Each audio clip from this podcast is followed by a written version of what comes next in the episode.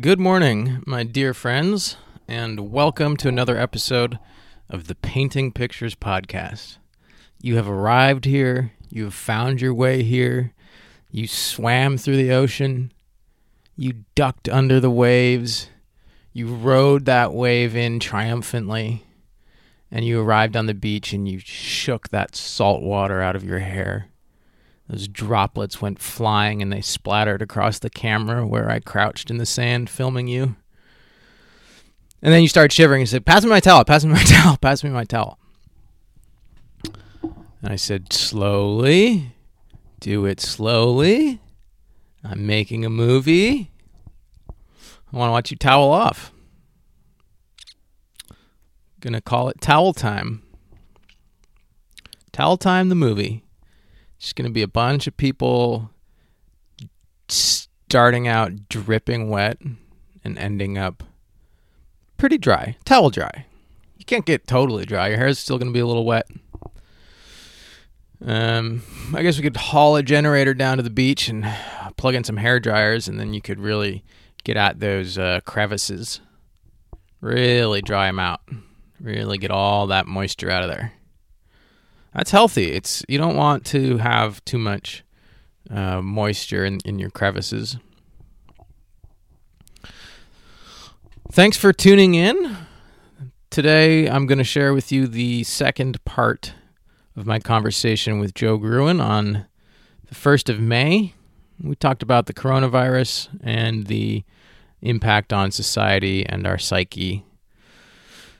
Oh boy. Yeah, it's still going. And we're now we're two weeks into May and we're still I don't know, just I guess sitting around waiting for waiting for somebody to tell us it's okay to come out and play. Um I'm I'm struggling a little bit. I'm struggling a little bit. I'm really trying to not focus on it, but um I feel like I've lost connection with a lot of my good friends, and I feel like Um, there's, there's not any, nobody else is, seems to be worried about it, or like, that doesn't seem to be, there's no plan for, for coming back together. It's, it's starting to, I'm starting to realize that the separation that this virus has, has caused is not going to just repair itself automatically. So as we're, As we're, I think, slowly inching our way to coming back together, I'm trying to find a way to somehow con- contribute to the effort of of us human beings getting to congregate again and and socialize. So that's a little bit that's a little bit of a challenge, and it involves, you know, respecting people's desire for for for whatever distance or whatever they want to maintain, and also um, just keeping my eye on the prize, which is that we are going to get through this, and, and our community is going to get to be together again and hang out again. That's that's really my goal. I really I don't think that this should uh, should stop us. So we'll see. We'll see how that goes. Other things going on, uh, I realized a couple days ago how much avocados can really bother me. Man, freaking avocados. Man. Either, it's so it's time to eat burritos and you've got an avocado and you give it a feel and you know that it's not quite ready, but you're like, uh, if I don't eat this now when we're eating burritos, the chances are it's going to sit here and I'm going to miss the window and then it's going to be overripe. Which I hate. I hate opening an avocado and finding brown spots in it. I, I can, I, I'll start to scoop, you know, scoop out some of the brown spots. But then, of course, you see that there, uh, there's these strands forming, little strands forming in the avocado. And as soon as I see that, I, I just throw the whole thing away. I never take it back, even though sometimes it's straight from the store and the thing costs one dollar and seventy-five cents. Nobody, does anybody ever return, like, bring back an avocado? Be like, "Look, this is this avocado went bad." What is it? The person at the grocery store will just laugh in your face. "Okay, there's your one seventy-five. And then you could be like, "Man, I I'm just, you know, it's not about the one seventy-five. It's about that miserable experience when I opened the avocado and found it brown inside. And I don't blame the people at the grocery store. It's tough. You know, it's not an easy thing. These things come from Mexico all the way out to Vermont. And then they have to be handled and they have to be stacked in those careful little pyramids. And then you've got people fumbling through them every day. So I don't blame the grocery stores. I just... I guess I need to, if I really want to get over this, I need to move to Mexico and have an avocado farm. Or uh, I need to substitute avocado with something else, you know, like peanut butter, maybe. Just anytime I'm going to eat avocado, just, just eat peanut butter, because peanut butter is stable, you know what you're getting. Anyway, the other day, it's burrito time. I've got an avocado, I feel it. I know that it's not quite ready. But it's not rock hard, and it's not, you know, brilliant Kelly green in color. It's dark enough, and so I figure there's a chance it might be, it might be a little firm, but, you know, better than missing the window and having it go rotten. And so I start to cut into it, and as soon as I'm cutting into it, I know that it's actually really hard still and green, and not it's not going to be edible. I can't even open the thing. So now it's sitting, it's been sitting for two days now because I put it down in disgust and I'm just like upset about it. And now I'm, I'm maybe going to get back to it at some today and and see if I can open it and see what sort of things have gone on. You know, it's going to be kind of brown. Who knows, really? But the point is, avocados are so tough. Um, it's almost not worth it. I'm almost ready to just give up, because I feel like I so rarely actually hit the window. I'm mostly dealing with too firm avocados or avocados gone bad. And I just, I have no tolerance. I can't cut out half the brown stuff and eat the rest of it. If it's gone a little brown, I'm done with it. I'm I'm throwing it away. And then then it's got to it's got to break down in my compost, which isn't easy. I got to peel the sticker off of it, and then there's going to be a skin and a pit in there. It's like I need somebody, a personal assistant, to just be in charge of avocados, buying them, making sure they don't have any bruises on them, and feeling them every six hours, every day.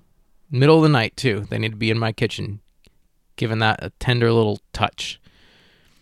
And if they have to wake me up at two in the morning and say, your avocado's ready, well, thank you. Thanks for alerting me. I'll stumble out there in my bathrobe, cut it in half, and and eat it, and be like, ah.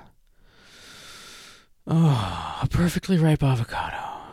It's not too firm. It doesn't have that weird green kind of firm, weird halfway crunchy texture, which is just worth, worthless and flavorless. And it doesn't have that disgusting twinge of brown, overripe flavor. That even just thinking about it makes me want to vomit. Maybe after a few months of that, of of just eating perfectly ripe avocados, I will I will regain my love of the avocado, my trust in the possibility of eating avocados, and I can tell my my uh, lovely assistant to go back to Mexico, or or go work for somebody else and, and give them the same joy of rediscovering how to eat avocados. Maybe. We'll see. We'll see. Thanks anyway for tuning in, and enjoy this part two of my conversation with Joe Gruen. If you have any questions, please do send an email to the podcast at Gabe Roberts, G A B E R O B E R T S, at gmail dot com. And if you want to check out old episodes or read some things I've written or look at things that I painted years ago, visit the website at gabe roberts art dot com. All right, friends. Now, please open your armpits. Check out your pit hair. Give it a little shuffle. Give it a little, give it a little scruffle rumble, a little tickle. And enjoy Uh, the illustrious and talented Joe Gruen on the Painting Pictures podcast.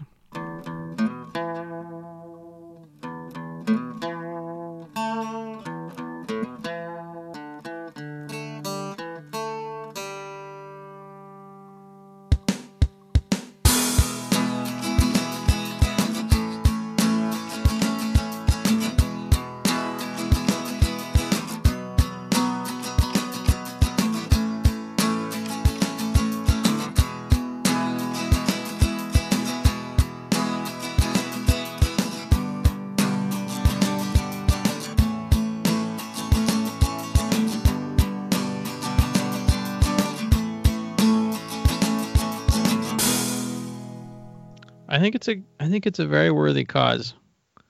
And I think it's an interesting opportunity for people right now to really to really look at things and to really look inside themselves and see what like I'm I'm I've I'm trying to figure out what so why have I gotten so fired up about this whole thing? Because and what I'm starting to realize is like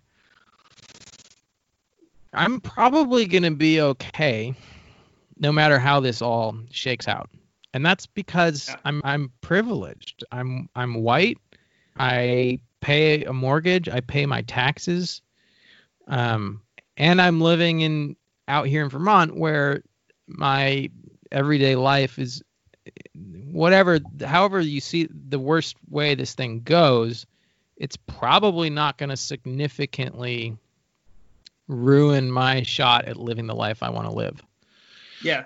Um, but I guess I feel like it's a principle thing and it's like a, it's a humanity thing. And I think that it's the people that are the, you know, it's the, it's the poorest and most, uh, unprivileged folks that are, um, getting squeezed the hardest by all of this.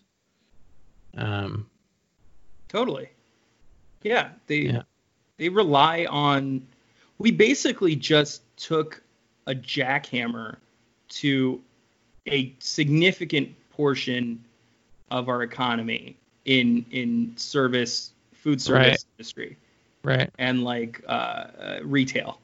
Like like that that is like the lifeblood of low income earners. And we just right. didn't it. You're right. Those month. are the little those are the minimum wage jobs they can just go out and get and yeah, and if they work for a small business, it's even worse because their owner went under.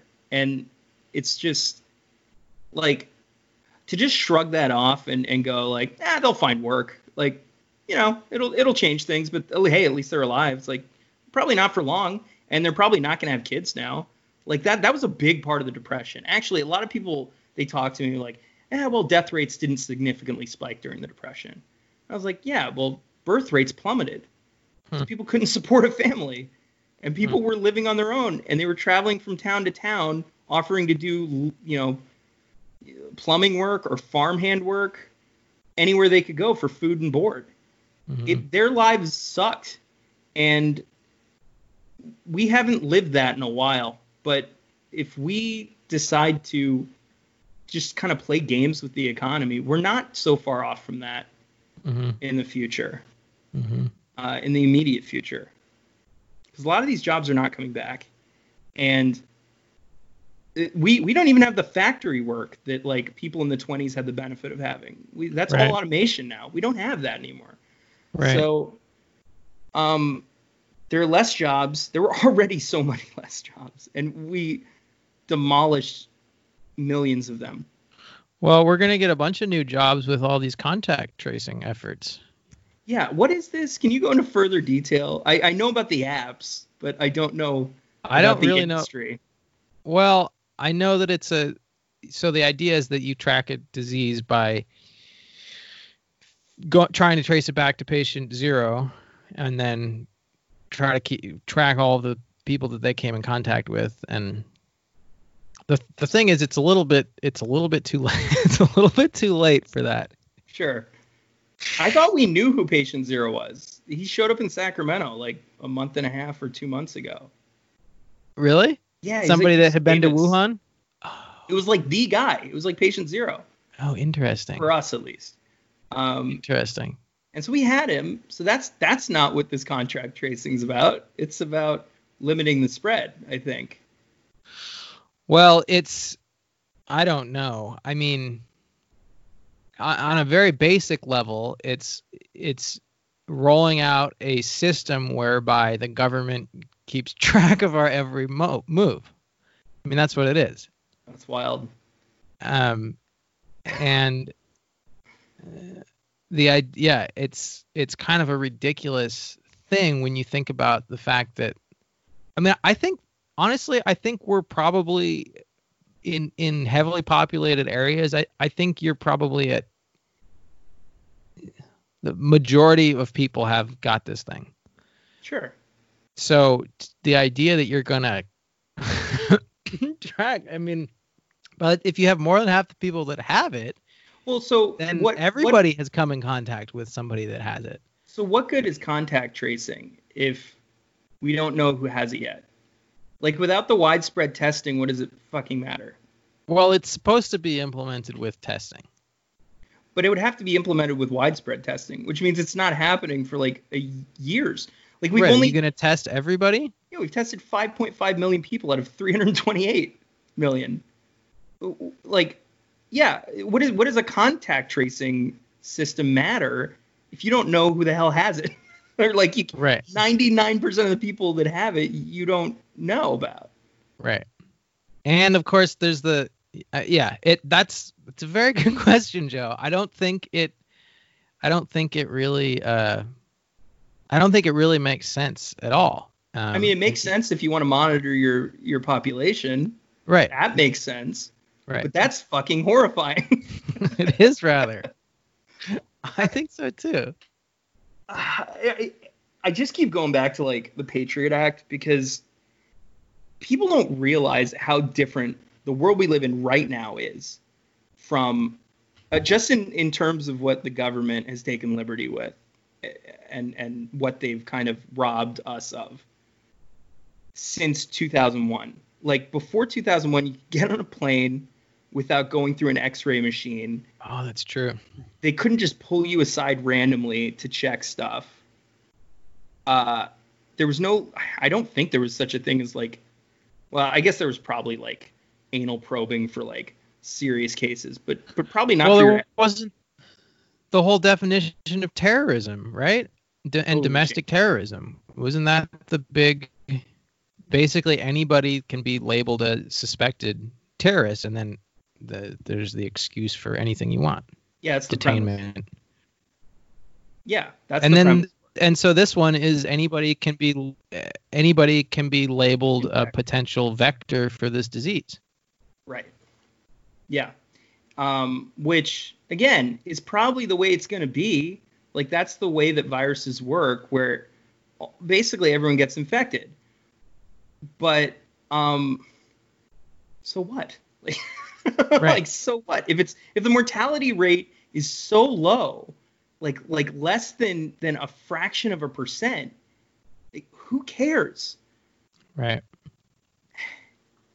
Um. Yeah, there's I don't plenty know. of arguments. There's plenty of arguments, and and that's that's what's been so interesting to me as I go on Facebook and stuff, is to see the way that that this stuff is being justified, and see the way that people are taking it and fitting it into a framework. And the you have to really cram it in to fit it in, into a framework that says that uh, that everything's okay. I, I, I really, I just can't do it. So this thing has become increasingly politicized and, and almost immediately politicized in a way that I don't think any other human health crisis or, or crisis that this country's faced in general. Like, after nine eleven, we had, like, a solid year of people not calling each other rednecks and fucking mm-hmm. libtards. But this happened instantly, like, within a few days. The the libs took the side of shelter in place, don't go outside, wear your masks, wear your gloves. You're going to kill people if you're going. So you're stay, stay home, stay, save lives. The other side took the immediate stance of, this doesn't even exist. Like, this virus doesn't exist. It's a hoax. I'm going to go outside and make out with my grandma. Yeah. Um, but they're both wrong because they're so absolute. Right. They're so absolute, and they all agree. And that is, you're never going to be right doing that. No. Um, it's amazingly well well put together. Yeah. Well, we're we're made for it. I mean, so many, basically every political conversation. Or any conversation, I'm not, I'm not even going to say political. Every conversation has become political and politically polarized now. You can't have a conversation about anything, whether it's vaccines, whether it's, uh, you know, how to, you know, recycle properly, whether it's, uh, you know, uh, global warming or poverty or race relations. It's all split down the line. And somebody Um, I listened to I listened to a podcast like a year ago. Someone made an amazing point that I've just been thinking about ever since he made it. He said, and it was about political polarization in this country. He said, what I can determine, or I can guess with almost ninety-nine percent certainty, if you tell me where you stand on abortion, I can tell you where you stand on guns. And those two things have nothing to do with each other. That is amazing. That's yeah. amazing. I can ask somebody, where are you on abortion? And they'll tell me, and I'm like, I know where you're on. Yeah, on guns. That wow. makes no sense. It's a very interesting point. Yeah, you're right. We have been really, really well. The the groundwork has been really well, really well laid. Yeah. And it's not even just abortion and guns. Like I I'd probably rattle off five or six other topics that I could right. guess where you're standing on, right. uh, what side of the, the fence you're standing on. And that's crazy. Like that means you're brainwashed. Right. Like, it just means like if I if I can do that, you're brainwashed. You're not right. a person anymore. Right. Um. So, yeah, just I I don't know. Yeah, it's interesting. And I, I, the thing that I, I don't want to do is to. is to overly simplify, or I think that just because a lot of people aren't necessarily joining this discussion uh, doesn't mean that they agree with what's going on.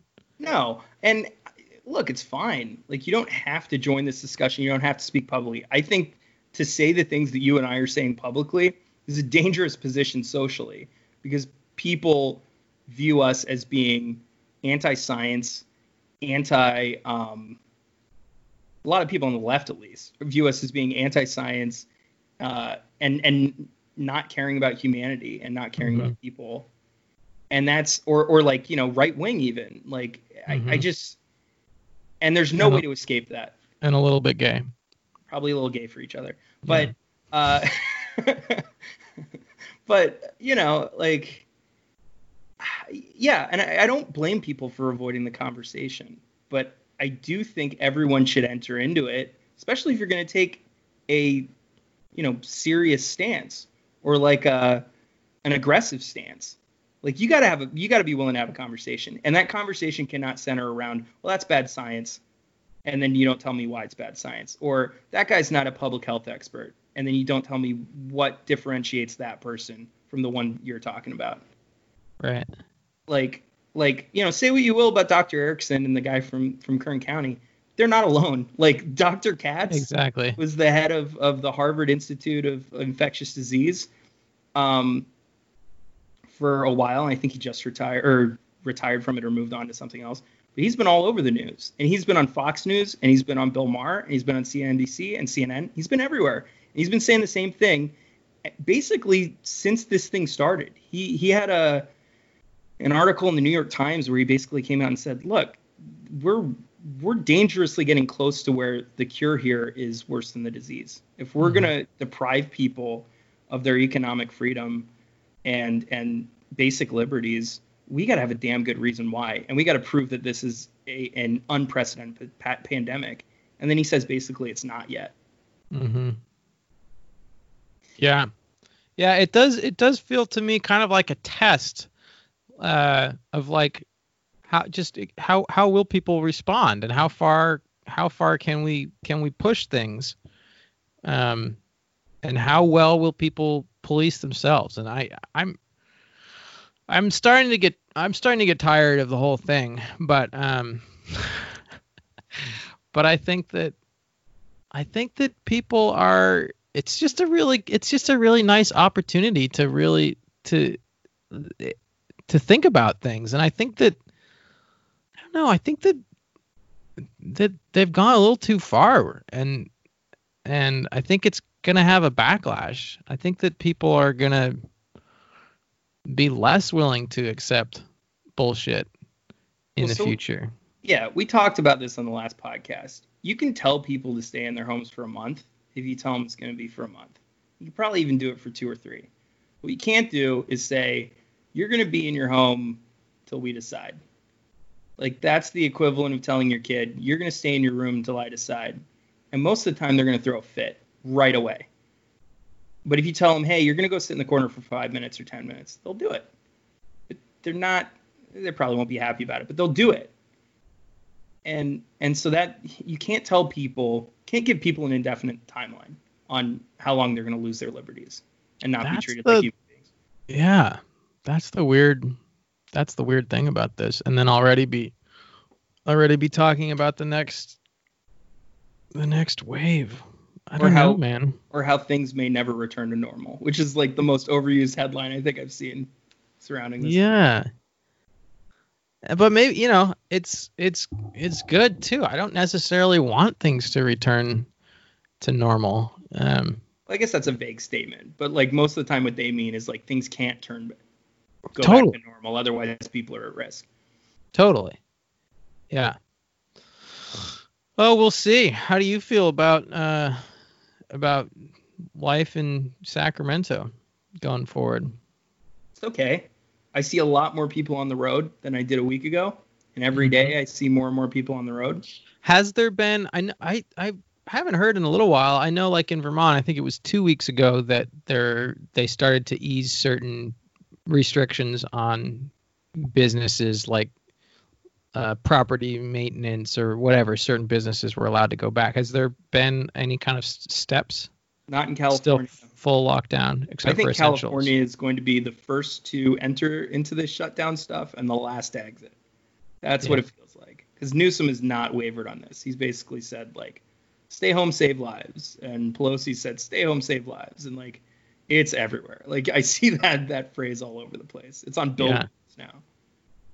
now. Um, so I don't think we're going to return to that level of normal anytime soon. But I... I I'm encouraged that other states are, are willing to do it. And I think I finally have an appreciation for states' rights and mm-hmm. their separation from the federal government that I did not have before this. Mm-hmm. Because if I get sick of what's going on in California, I can leave very easily and go to another state and live mm-hmm. there. But if this was a national thing or a federal thing, uh, we're all kind of in trouble then. Right. Um, and to be fair, the federal government, bizarrely enough, is is taken. Well, they're split, right? Like, I don't know. Trump's you can't fucking follow Trump. Like he says, uh, what was it? He said um, doesn't like what Michigan's doing uh, with the shutdown when they started shutting things down. And then he said, in reference to Georgia, I think. When they said, hey, we're going to we're going to ease up on our restrictions or just drop them entirely. He said, well, I don't like that. I don't like that you're like I think you're taking the too lax approach. And it, it I think in the same day he tweeted support for Georgia and then was against it. And he's just he's nuts, dude. Like he's a weirdo. He's a fucking weirdo. He doesn't have any stability in what he puts out there. No. Um But yeah, but then you got Fauci saying like everyone stay indoors.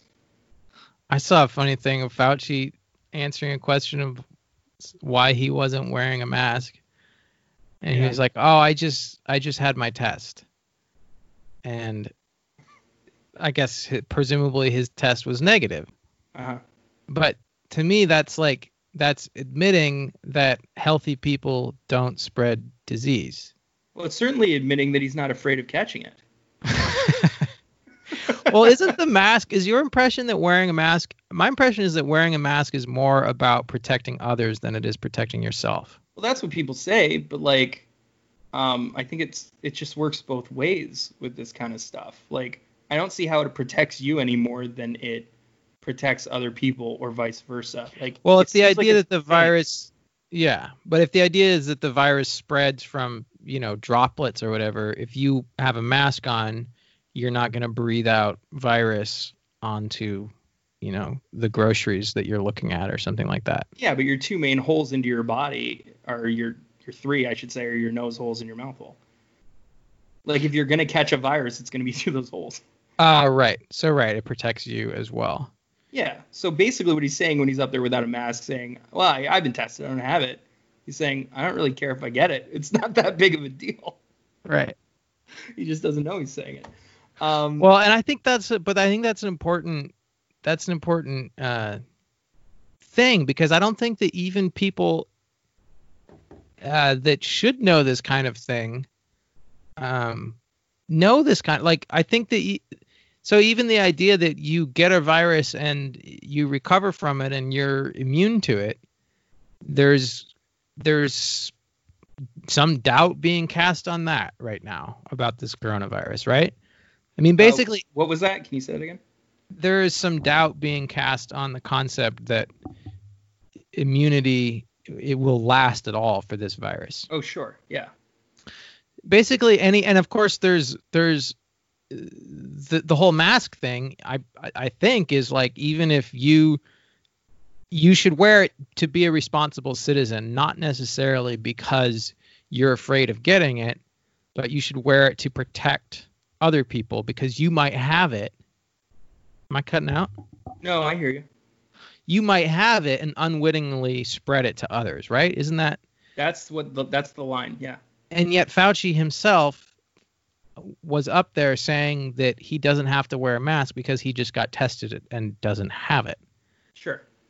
Which is a hundred. My understanding of disease and our our understanding of disease up until this year of twenty twenty has been that healthy people do not spread disease. It's true. It's truth. But that that's if you believe that, then you cannot justify quarantining or isolating healthy quarantining ice, uh, healthy people and making them wear masks. Okay, but that's where the elite in this equation get a real advantage, because they get to say, I've been tested. I'm one of the people who've been tested. I know I'm not sick, so I can do whatever the hell I want. But you, you might be sick or you might not. So you have to stay inside. And, and you have to wear a mask. And if you were like, hey, like, okay, so test me then. They'd be like, well, we don't have tests for you. We don't have tests. We have tests for us. So you're going to have to wait like a year or two or five or ten. But we'll get it to you. And yeah. then then you can go outside. Then you can touch your family again. Yeah. And um, who knows what else? And that's the I I so I I'll tell you how I had this uh I had a rough night with my wife the other day, a rough conversation around this. And basically she said, "Gabe, you're bringing me down." Yeah. With with all of this, all of this looking for the next lie, um, and being caught up in the fear around losing your rights, yeah, and the the doomsday future of of uh, you know, the whatever the nineteen eighty-four, the the surveillance state, the slave state, yeah, the dystopia, the dystopia, and that's very that's. You know, that hit me hard, and I was like, I really got to take a break from this whole thing. Yeah. Um, but where where am I going with this? So, what is the point of it? Like, what is the point of the conversation? The conversation, or, um, I guess where I'm, I, and and part of her point is, is that people have always had these sorts of fears. Sure. People have just, always been talking about the government taking our rights or these sorts of dystopias. And I guess what I'm starting, what I'm getting at is like, I feel like this really is, it's not just because I'm alive right now. Mm-hmm. I really believe that it, this is as bad as it's ever been, and it's being accelerated. This whole thing is a, is a taking everything to a new level. Yeah. All of your fears about dystopia or, or the New World Order, all of that shit is being taken to, uh, is being ramped up. Okay. So I, I think, I, I, I think that dystopia is a vague term. And I think that, um, the thing about dystopian, dystopian things is, is people can let their imaginations run wild with it. And they can also resemble things from the past. So like when you say like this is the worst that it's ever been, It is, but in very different ways than how bad it was during colonial times, where people mm. could get burned for being witches mm. with no evidence, right. or like be shot right. in the woods true. with right. no evidence, or like, you know, or like where it was with the Wild Wild West, where like people could just basically kill people in the streets, right? No big deal, and take their money. But right. like, we don't live in that time. But what we do live in is a time that is increasingly um, hopeless. Uh, in a way that those times were not. Mm. There's still room for growth during those times, still room for, for improving things. And, and there, we were moving in a direction of improvement. Mm. What you and I are living through are moving in a direction that is being sold to us as improvement. You get, you know, we're going to automate our factories. You don't have to do manual labor work. No one likes doing manual labor work. So that's good. And then you can stay at home. Uh, or you can get like a, a desk job, stay inactive. That's good. We've got like Netflix and Amazon Prime and Hulu. You can watch that all you want. It's unlimited entertainment. Like I said earlier, I've watched ninety percent of, I haven't watched ninety percent of what me. I haven't watched half a percent sure. of what's on Netflix and Hulu and Prime. But so we got these streaming services. You can watch whatever you want. You can waste all your time on them. Uh, you can go online. You can create a Facebook page where you can keep in contact with all of your friends and people that you've never even met before. And they can like your comments and your ideas and stuff. And you can engage in conversations that you think are going places, but really they're just people shouting back and forth and other people liking the comments that are attached to it. Uh, and, and we keep getting sold that these are all good things, you know? And now we're getting sold the idea that staying in your home and getting a check from the government is a good thing. And I don't know, I think the panic you're feeling, and probably the panic I'm feeling, is I don't know how it gets worse than that. Like, I don't know how, mm. what, what comes, what is the logical end after that? Like, what are they going to sell us that is good mm-hmm. after that? Because this isn't good. I'm bored. I don't have a girlfriend or a wife. I guess I didn't have one before, but... Uh, You're not going to get one right I'm now. Definitely not getting one now. and, uh, you know, I'm... I, I barely... Go hang out. Yeah? Can't go hang out with friends. Can't hang out with friends in person. Can't go play poker, which I enjoyed doing. Um, I can't... Go, I can't just go to a store and like I so heavily relied on because my, my friend group has been dwindling for a while, at least my friends that are local, so relied on going out and like waving hi to people, shaking their hand and getting to know them. I haven't done that in months now. Mm-hmm. Um, and it's and then even when I do go outside, I got to go outside with this nagging voice in the back of my head telling me to be careful. And so mm-hmm. I can't. can't even enjoy that. And I get that people look at this and they say this is a small price to pay to save lives, but it's really not. It's a huge price to pay to save a small percentage of lives, maybe. Maybe. And that is not a good trade-off for me, and it's not a good trade-off for a lot of people from what I've heard. And I get that people don't want to go online and share their views and get shit on by other people, but fuck, like, if if you're not willing to stand up for, for basic liberties, then you just don't, you you just get, you've given up at that point. You've just given up. And I don't want to be that guy. Uh, I'm not going to be that guy. And, uh, yeah. Boom. Well said. I'm with you, man. one hundred percent. Yeah. Trying to uh,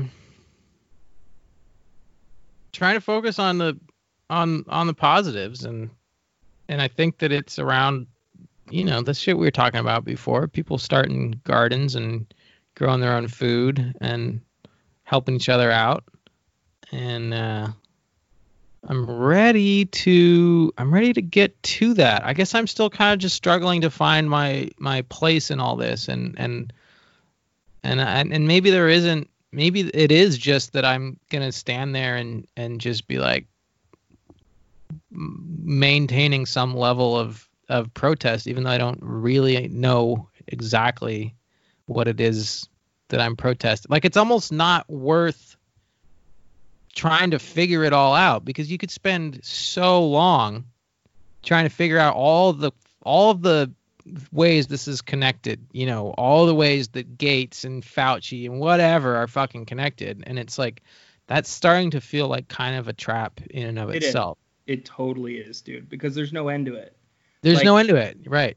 It, it, it's the exact reason why I never played World of Warcraft, but I played other video games. Like, I can't, it can't have not an end. Like, there's got to be a level of final boss that I know is coming in the next week or two. Otherwise, fuck it. Fuck you. I'm not playing this game. Right. And uh, that's that's what conspiracy theory and conspiracy theory groups look like to me. They look like rabbit holes. Yeah. I can't go down them. No I way. I never find my way out. No. So while I can sit here and... But I think there's another approach to it, right? And it's like, if people want to do that, that's their right to do it. And if they want to dig up information on it and give it to me, and that inf- information passes the smell test, then okay, right. I've accepted it. Right. Um. But yeah, I can't. I can't be that. I've never been that guy. Right. Yeah. I'm I think just gonna it's... live in in the real world and in like the things we see and see clearly. And that's it. It's it's here. Like like there are things that are clearly happening that are not right. And right. everybody's just choosing to ignore it so they can have the COVID conversation. But the COVID conversation is not the conversation that's going to exist after we've solved COVID. This conversation is. Right. Yeah, probably. It's not uh doesn't seem to be. Oh, who knows? Who knows, man? What a wild, just absolutely wild time. I'm so freaking lucky, really, to be out here and uh, not be stuck in stuck in some hotel room or something, or stuck in some foreign country as a refugee and trying to get food to eat and trying to navigate new services and just, yeah, clinging to a handler or a sex right, worker, right, clinging to life. Yeah, your life's over. You're yeah. forgotten. Like, really, like if you were doing those lines of work, like I, I mean, I bet sex work is still up and booming, but like uh, probably not as booming as it was. And um, definitely, uh, panhandling. No one's gonna buy your your dirty street watch. You know? Like, they might have before because it was cheaper than buying a real watch, but like now it's like, nah, no, no chance. Yeah. It's, I, I think that the one, maybe the avenue I'm going to take now is to just focus on, on my health and um, try to understand a little bit about, about how my, how my health works. Basically, I want to have a really good reason why uh, to refuse certain things, and I think that our health, I think that our health is is uh, is under under attack in a lot of ways, and this, you know, this virus is one of them. But I think it, it, there's a lot of other there's a lot of other things out there that make it that just it, it's I think it's harder today in in a lot of ways to to be a very healthy uh, individual than it used to be. You just have to deal with a lot more toxins and shit that weren't floating around so much before. So, yeah, yeah. Um, like yeah, I stopped drinking tap water like a few years back because I found out that there was like a big lead outbreak in in Sacramento that just never made it to mainstream news. Like really, like yeah. Yeah, it happened. Gross. And, and and I was like, oh, okay, well, I guess I'm getting a water filter. And but yeah. like it's little decisions like that where I I don't know if I'd say that it's harder to live healthy today, um, uh, but I it depends on what you mean by hard. Like we get a lot of mixed messages now. Like this, you know, to bring back to the COVID thing. Like I think there's a big mixed message around. Well, uh, sunlight's going to kill this virus, but you got to stay inside. Mm-hmm. Okay. Um. Uh. you you know you you uh you should go out and exercise, but um, you know, stay away from people while you're exercising. Like, all right. Um, I could probably do that, but but I probably can't run continuously and expect not to run by somebody. Like, I'd have to take a pause. I'd have to get off to the side. Like, I'd be taking a lot of breaks. It's definitely not the same exercise routine I had where I was like high-fiving people on the on the road. Yeah. Um. But yeah, there's mixed messages all over. Oh, uh, get your food delivered um, to you, but don't uh, take it from somebody who doesn't have gloves on. Uh-huh. Uh, and, and, you know, like, like that, you're more likely probably to get sick from somebody making your food for you than you making your own food. It's like, but like, there's a lot of mixed messages where it's just like, there you don't are. know there. And there's been no, there's been no effort to like, to, if anybody wants to come up with a reason why you should be afraid of this thing, there's been no effort from the authorities to like assure you at all. Nobody's out there saying, no, you actually don't have to worry about that. They're like, yeah. Oh, you want to worry about that? Great. Go, Go right ahead. It. It's better to worry and be safe than not to worry. And yeah. It's like, no, it's not, you idiot. it's, it's not better to lock yourself in your closet than, like, take risks. Yeah. It, you know what this whole thing reminds me of? It reminds me of, like, do you? I don't know if it ever happened to you or to me. It definitely happened to me. Like, it's like the first time you get made fun of by a bully or like picked on or, or, or attacked. Like if you're, if you were, you know, somebody bully fought you or punched you and you go to your dad, your dad says, uh, well, does he say, uh, you got to stick up for yourself and face the bully, 'cause that's a part of life. Or does he say you got to hide from the bully? I don't know that I approached my dad, but I'm going to, I would, I think the right answer is to stick up for yourself. Of course it is. And and most dads would say that because they don't want their kid to turn into a pussy. But our country is basically telling us there's a bully out there in the form of this virus. And what you have to do is fucking hide from it. And you, you will never beat it. Never. Until there's a vaccine. And if you try to, you're going to hurt a lot of other people in the process. Right. You need to avoid this bully. And, you know, whatever. Whatever yeah. happens, happens. And once, we, once we've implemented all the shit we want. Once we get you the knee pads and the helmet and the bubble suit and... Uh, and our dick in your butt. Right. After all of that... Then you can face the bully, because that's when you'll be prepared. Right. Oh, brother. Oh, what big a... brother. Oh, big brother. Well, it's fun, man. It's fun to, uh, it's fun to, to talk about it. It really is. I, it's amazing. I've been on all times, all types of YouTube things now. There are, there are freaking doctors and, you know, there are people that, that speak are fully supported by YouTube subscribers that simply read the news and talk about it. Yeah. I mean, that's an obvious thing, but like they're good people doing that, you know, that like really are looking out for people and like trying to make sense of things. And, um, I'm just, it's amazing what's out there. And, and it's amazing how many of them are getting their shit censored right now. Yeah. I'm so glad they're on YouTube. I was just going to say like, because, you know, we we talked about this on Facebook with the Doctor Erickson thing.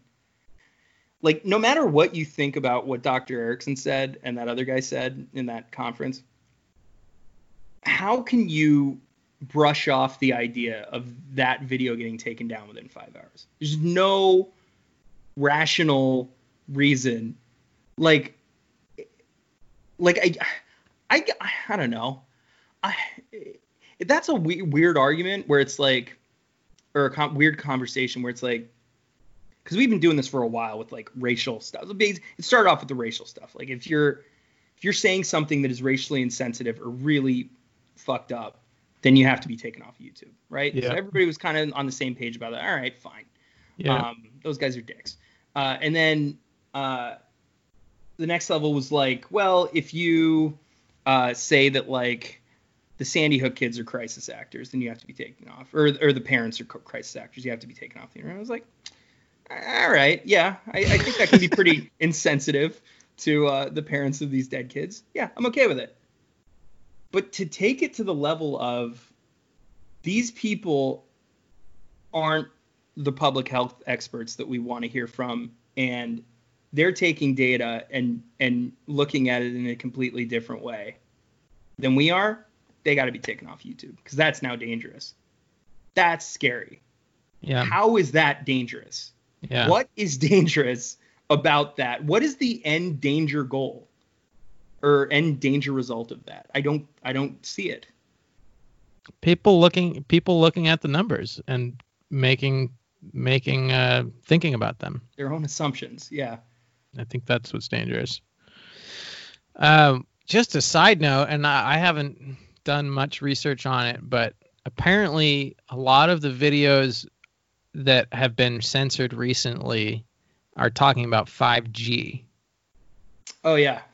H- have you heard about... Well, I've just heard this one conversation where they're like, okay, so I think we've pretty much figured out that the certain combination that we're, we can't say, so we're not going to say it, but it's a yeah. number and a letter. Yeah. I don't know enough about five G network. It's a network, right? It's like what four G was. Isn't that what five G means? Or is it, it doesn't mean something it's totally a higher different? It's a higher output um yes. communications network. Yes. It's radiation. Radiation. Okay.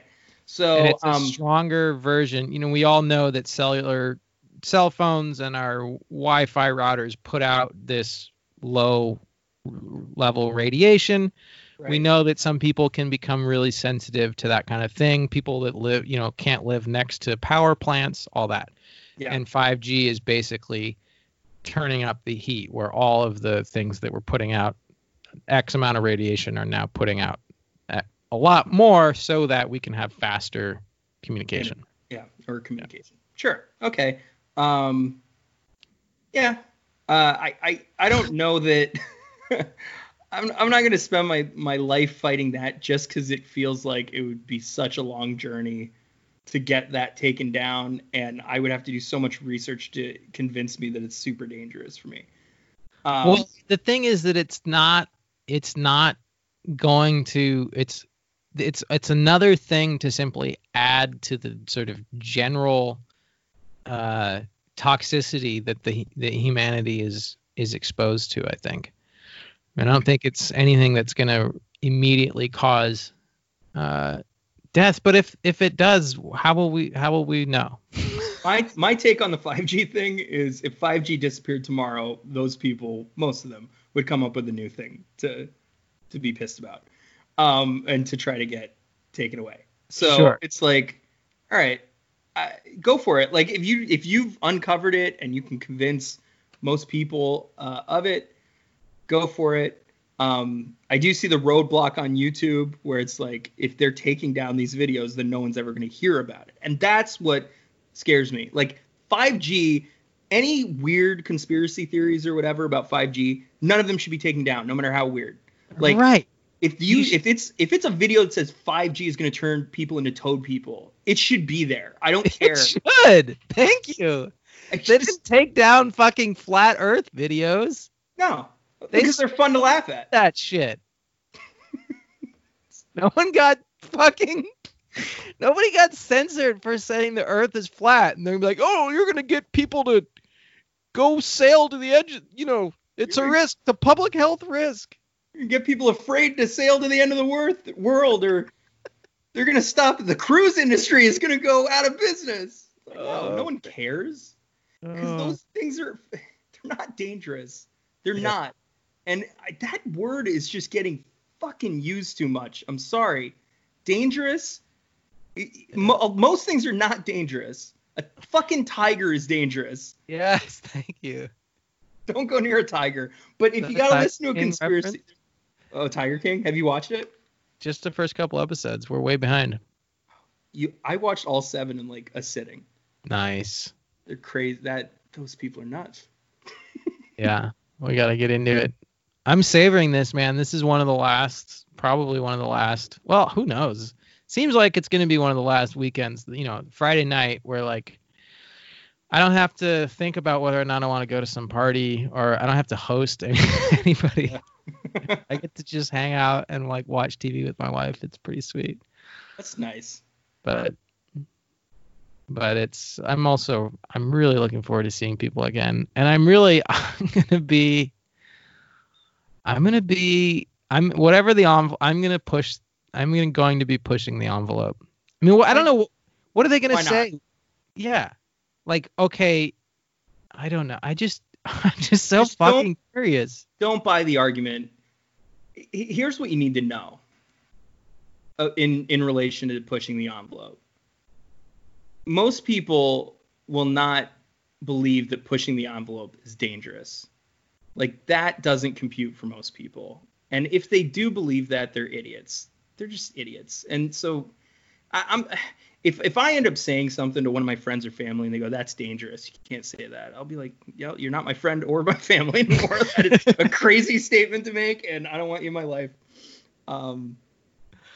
So, yeah, I'm talking about I'm gonna be like, whatever, whatever tension there is around, like, hugging and stuff.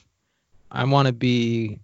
I want to be up in that. I want to be up in that shit. I'm not going to hug anybody that doesn't want to hug. Yeah, don't hug anybody that doesn't want to hug. But if somebody wants to hug and they're just not, because they don't want to, they don't, they're, they're worried about, anyway, it's just, it's going to be fun. Feel it out, man. Like, yeah, yeah, look at them and be like, all right, are you afraid of giving me the virus? Because if you are, don't drop that shit. And I'm not afraid of giving you the virus, but if you're so afraid, I'm not going to hug you, just like I wouldn't hug you before if you thought I smelled bad. Yeah.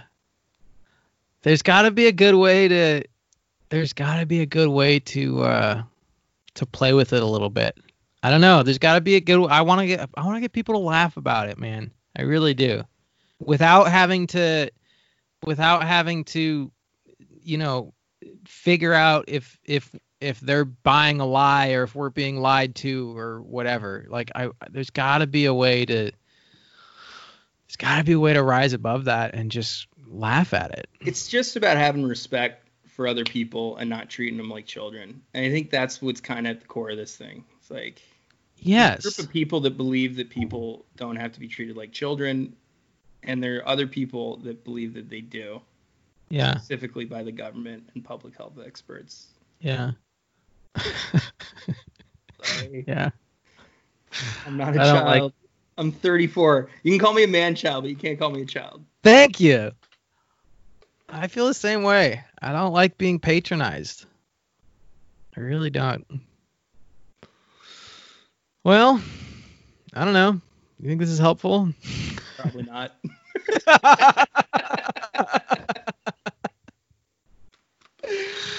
Probably not, but I'll, I'm, I want to put one more of these out there for sure, man. I think that it's worth going over it again, and it's fun to, to be here a month later and basically feel the exact same way about this. Yeah. And I, it's nice to soften it up. It's become way too daunting. It's like terrorizing me. It's it's like the Trump conversation. Like, you and I have always, we've had this conversation before, like, hinted at it. I don't know if we've ever had an actual conversation about this.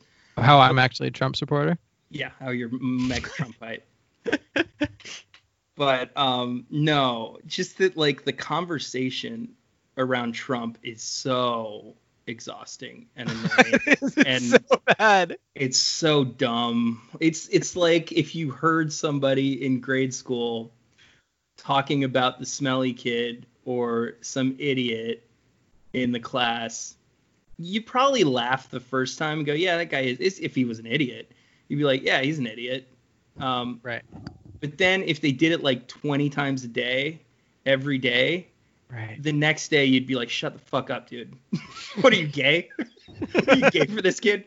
And then they would be like, no, I'm not gay for this. Like, yeah, no, you like him. You like him. Admit it. Like, no, I don't. That's how this feels to me. That's what this Trump conversation feels like. These people yeah. are obsessed. Like, find a new thing to talk about. Please, Please. Yeah. I didn't care about him before he was president. I don't fucking care about him now. Stop talking to me about him. Yeah. I don't know Agreed. How I got on that, but it's like the same thing with this COVID thing. I'm I'm almost right. over it, where it's like, I don't care, man. I don't care about talking about COVID. I don't care. Can we talk about anything else? Anything. Fucking anything. I've reached the point where I'll like pull out random shit from my brain to just derail yeah. a COVID conversation. Let's talk about sheets. Yeah. What do you think you would, would happen if you tried to put your penis in your own butthole? Like, like if you like practiced it for years, like, do you think you'd pull it off or no? What do you think? And they'll be like, what? And I'll be like, thank God we're not talking about COVID anymore. It's totally forgotten. Yeah. Here, here. Yeah. You gotta, I guess you gotta go in and out of it. I don't know. I feel like I've, I feel like I'm pretty much done. Um, But I'm definitely I, I will I will continue checking my Facebook, and like I'll just I'll I'll just keep coming back. Like if people are going to keep telling me that to shut up and that everything's okay and, and everything's in hand, I will I'll just keep coming back. I, I'm I'm not yeah. going to I won't stop. Like I'll just keep chipping away because Well, you had a great response that was literally what I was thinking, and I was like, if Gabe doesn't drop this in twenty-four hours, I'm I'm going to respond, where she was like, which is, it, this is one of the worst arguments that I hear over and over again. It's like, what's that source? I don't, like, I don't know that source.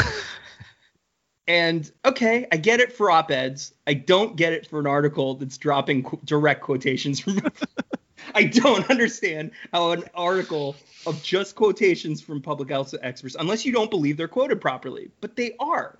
Like, you, you can find those quotes. You can punch it into Google. You'll find it elsewhere. Like, the source doesn't matter at that point. It's not about... No, the source in that case is the doctors that are... Yeah. And this is just a compilation of that. Yeah, that's an interesting... That's an interesting argument. Well, and what is the... Is the answer like... If it's N P R, is that... Or Slate? That, or that Vox? Means it's okay? Yeah, like if it doesn't show up on those... for in those networks, then it's... it's not okay. Mm-hmm. And if that's where we're at, then maybe conversations aren't for you. If you believe that.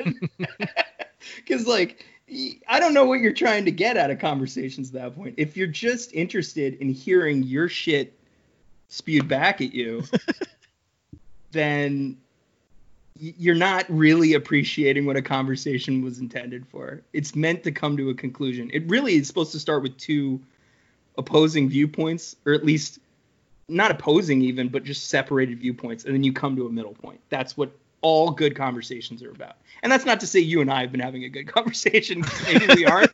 But um, I think we have had good conversations with people. And it's always about two ends of the spectrum. You come to a middle point. It's not about, I'm going to convince you that you've been one hundred percent wrong. I know. And I, yeah, I don't want, I really don't want to do that. I really don't want to do that. It's hard when other people are treating you that way. Like, then yes. you're like, fuck you. Then it really becomes a contentious conversation. It does. Facebook's like, so weird, dude. I get like, I literally have gotten like, uh, like butterflies in my stomach, like getting ready to sign on in the morning and like wondering what sort of shit I'm going to encounter. It's been very, and then you just got to wonder like, what is the fucking, what is the fucking point? Like there's no point. Those yeah. butterflies turn into like gears. Like they start as butterflies, like a little bit of excitement. Oh, hey, I'm engaged in a real fun, interesting conversation. And then within a week or two, just gears grinding away mm. at your soul of like, because you realize you're not getting anywhere. Like, yeah. I don't feel different than I did. I know. You obviously don't feel different than you did. Right. And now we hate each other more. And why, would I, why would I do that to myself or to you? So true. That's so true. Yeah. Like, we could at least pretend that we weren't, that we were friends before, even though we hadn't talked in a while. Now we can't even pretend to do that. Oh, that's a shitty, yeah, yeah. But then, like, what was our, what did our friendship really consist of before anyway. We're just like, it's just a remnant of a of a relationship that once existed. That's how most Facebook relationships are. But I'm I'm for it. I think there's something good to it. I'm glad that I'm still in touch with, with high school people, because there's we no, have we're high yeah. school people. Like, yeah. We have this shared we have this shared experience that we can go back to, and like, and then it can be interesting to think of like, okay, where were we then? Like, I had no fucking idea about anything. Nobody really care. did. I didn't care, I, but some people did care. Yeah, I didn't. I didn't. I didn't care about a lot of this stuff. Cool. Yeah, I just wanted to be liked. Yeah. And and I, I, I pulled it off for a while, I think. Um, but then you start thinking for yourself. Like, I, I had a real revelation in my twenties where I was like, I I am just saying things that people want to hear. And I know they want to hear it. And because I know what they want to hear, I'm, it's really easy to give it back to them. And that's that seems sociopathic to me. Like, once I realized that that's what was happening, I was like, I think I think I'm a sociopath. So then I just started to like change that. It, like, I started thinking more for myself, and I probably started saying things that people didn't want to hear because I thought that was growing, but it wasn't. And then eventually you just start having conversations with yourself because you have no more friends. And so, so then you start coming to, I'm only talking to myself. These are my real beliefs. And, and this is, this is who I am. This is my, my thing. And then you can start telling that to other people. And once you're like confirmed in that and stable in that, then it's like, oh, I don't, I don't care if you think I'm a, I'm a monster for thinking this way. Like, I, right. I and I don't, I don't blame you. Yeah. Or I don't hate you for it or resent you for it. I just, you just don't like me. Yeah. That's fine. That's fine. And I'm not going to change. Yeah. Yeah. Um, so That's once good. you can, yeah, I don't know. And that, you got to treat all those conversations that way, I think, at the end of the day. Yeah. Well, we should probably wrap this one up. Yeah, I was just going to say, are we at like two hours? I don't remember how long the first aborted segment was, but we're an hour and a half of this one. We're not going to abort that entirely, are we? You're gonna No, no. No, we'll put that in. I just don't know how long it was. Yeah, I don't know either. Part one. For like five minutes. This is part two. Oh, yeah, split into two parts. That's a good way to get people to not be overwhelmed.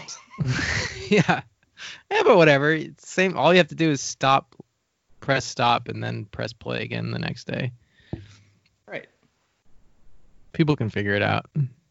Yeah, my my podcasts that I've been listening to have been kind of like a continuous stream. Not to like push this a whole lot further, but like I've started listening to podcasts uh, and getting like five minutes in and turning it off, and then listening the next day, like another ten, fifteen, turning it off. Like, some of my podcasts have gone on for like three or four days now.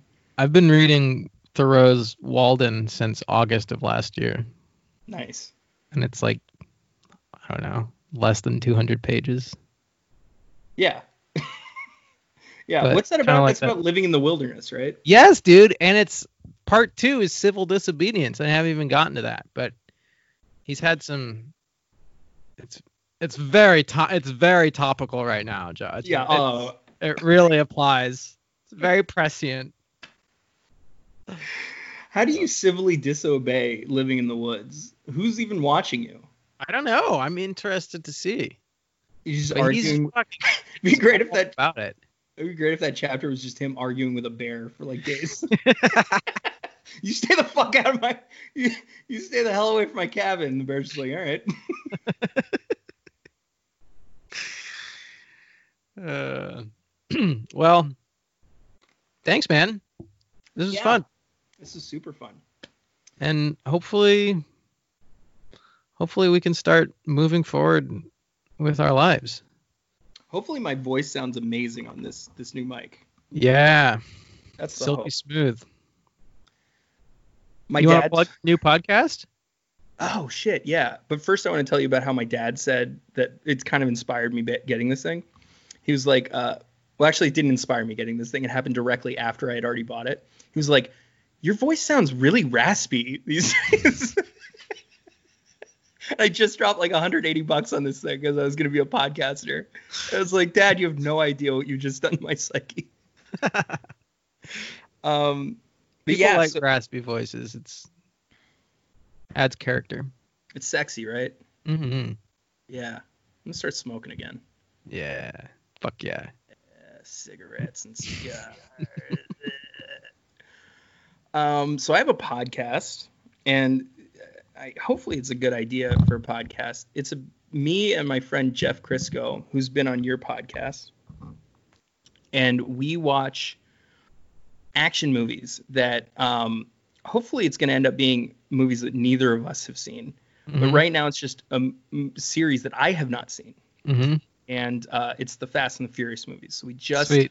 finished up the first podcast for that. And we have a, a preliminary podcast that we call a pre-action podcast. Okay. That covers the trailer for that movie. The actual podcast is called the Reactionaries podcast. So, is it the? Do you is are you watching the movie while you're recording the podcast? No, that would be incredibly fucking boring. Uh, well, it'd be like met- Mystery Science Theater, but yeah, it would be boring. Oh, is that what they did in Mystery Science Theater? They were actually watching. Oh, yeah, I guess they were like commenting on a movie as it was going, right?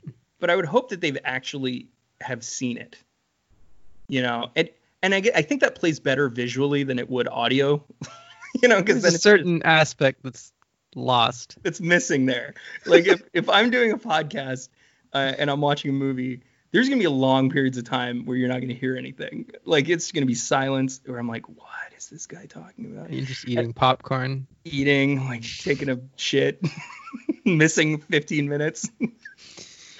Um, but yeah, so I, I, I, somebody did try to do that and I listened to it and it was, it was not listenable to. So, so you guys watch the movie and then you record a podcast. Yeah. Retroactively. Well, do you watch the movie together? No. Oh, right. Of course not. Not now. Not nowadays. Not now, but in the near future, well, I say near future, it's probably gonna be like nine months. Cause there's nine of these fucking Fast and Furious movies, but, uh, in nine weeks or so, Uh, we'll we'll watch a movie, and I'm gonna I'm hoping to do Death Machines, which is a a movie that I kind of stumbled across on this action uh, movie database.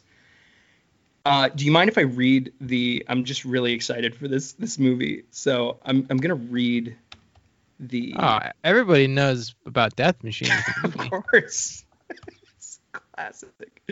It's from nineteen seventy-six, uh, and it is. This is the synopsis. An evil oriental sorry. An evil oriental dragon lady injects three martial arts fighters with a serum that turns them into zombie-like assassins, and she Ooh. sends them out against her enemies. Dang. And the reason I chose this is I, I stumbled across it. I watched five minutes of it and I was like, we have to do we have to do this one. It was uh, a scene with the, the dragon lady, and she's kind of watching outdoors in her like uh, kind of, you know, backyard or front courtyard or whatever. She's fanning herself and she's watching these three guys fight various opponents. And uh, the Asian guy is fighting with his bare hands, and the black guy who's the uh, one of the other, they're all racially different fighters, these three guys. The Asian guy's fighting with his bare hands. The black guy is fighting with this weird staff that has nunchucks on the end. So if you can imagine like a staff with like the sides hanging off on chains. Yeah, yeah. You're... I've seen a black person fight before. Yeah, of course. It's how Tyson beat everybody with that thing. Um, and then the white guy. Uh, but you don't see it. So uh, you, you don't see. You don't see. Yes. You called it. So. Dude, I'm not kidding. So, like, the Asian guy uh, kills the guy with his bare hands. The black guy kills the guy with the nunchucks thing. And then the white guy pulls out a gun and shoots. And this lady says, these are the three deadliest spiders in the world. It's like, really? You just shot somebody. That's not hard to do. Oh, that sounds like fun. So I'm very excited for that one. Death Machines. Check it out. All right. Well, I'll, I'll put a link. What's the... What's the podcast going to be called? Oh, it's called the Reactionaries Podcast. Okay. And uh, you'll want to listen to the pre-action right before. Awesome. And I want to apologize in advance because our first podcast ran two and a half hours. Yeah, whatever. Too- people got a lot of time on their hands right now. A little too long. Um, I'll listen to that whole thing. Good. I think it had some good stuff in there. Absolutely. It, I'll I'll take a break from fucking uh, coronavirus conspiracy theories and, and listen to some action movie shit. That sounds great. Yeah, we we somehow slipped a coronavirus line in there because there's a scene where Dom fucking hands. Uh, oh, he walks up to Paul Walker's character, Vin Diesel. Mm-hmm. He's like, uh, you can have any beer you want as long as it's a Corona.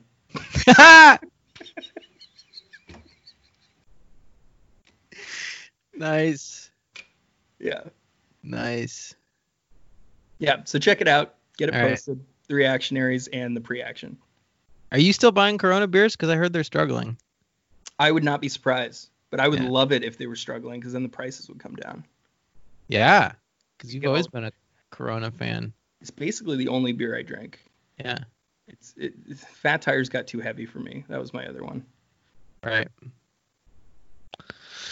All right, well, good job.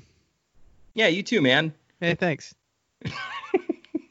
That was fun. It's good to know you're out there, Joe, and uh, yeah, we're doing our we're doing our best. We're we'll we'll find our way find our way through this. Yeah, I only want to do another one of these podcasts if they're fun, and they've been fun so far. So I, I say, totally agree. You know, I, I I probably won't want to do it for a little while because I think I get a lot of stuff out on this. Uh, but yeah, week or two down the line, if I'm tired, there's gonna these, be more to talk about. I think it's lots happening. Yeah. Hopefully, I don't know. I don't know. Or we'll just be the same fucking thing, just sitting around. There's a lot. To, there's a lot going on to talk about, and yet we're covering none of it somehow. Yeah. Right. I actually have stopped. Like, look, I've stopped even looking at the. I used to go to C N N every morning and just be like, okay, what's the main story? And I've I've stopped doing that. Me too. Because it's not exciting. Or I don't know. I, I feel like it's not any different, but. It's all Corona stuff and Trump stuff. It's, yeah. There's never anything. I did read a weird article on there. Um, they're not articles. It was like a headline, but it was something very strange. Oh, Michael Jordan turned down one hundred million dollars for a two-hour appearance once. Wow. How can you imagine? He's he's only worth two point one billion dollars. Like, I don't know what you're worth, and, and like... Slightly less than that. Slightly? Yeah, but, like, if somebody... I gotta imagine it's the equivalent of, like, me getting offered, like, a couple hundred bucks. Was he supposed to, like, come out in, in like, a ball gag and do the worm? Raped brutally yeah, two hours? Maybe. Maybe that's a good... Yeah, I'd probably, I'd probably think... I'd think about it. Uh, for but if not, he's an idiot. Total idiot. How can you not... Can you imagine we can buy for one hundred million dollars? So many sneakers. So many sneakers. You could buy, like... You could buy an island, probably, for that somewhere. Mm-hmm. Bunch of toilet paper. Tons of toilet paper. Uh, cats upon cats upon cats upon cats. Maybe some babies. Oh, it's, it's real human children. Yeah, mm-hmm. For sure. Mm-hmm. Sure. And then test on them. And no one can do anything because you can buy your way out of that jail time. Sounds pretty good. Michael Jordan really missed out. Really screwed the pooch on that one. Well, good luck with staying not bored. Good luck with your piano. Thank you. Do you want to take us out with uh, another rendition? Of the same song I played for you because I only know one? Sure. Yeah. Sweet. I gotta... No pressure. Oh, this... Yeah, Teddy. Teddy's awake. You just get a shot of my feet. This is great. This is this is uh ferret ferret eye view, right? Oh, there's Teddy. You up on the screen? Yeah. Hi, Teddy. Good boy. Who's that good Teddy? You licking the carpet? Oh, I good, good boy. All right. All right. Thanks, Joe. Bye, guys.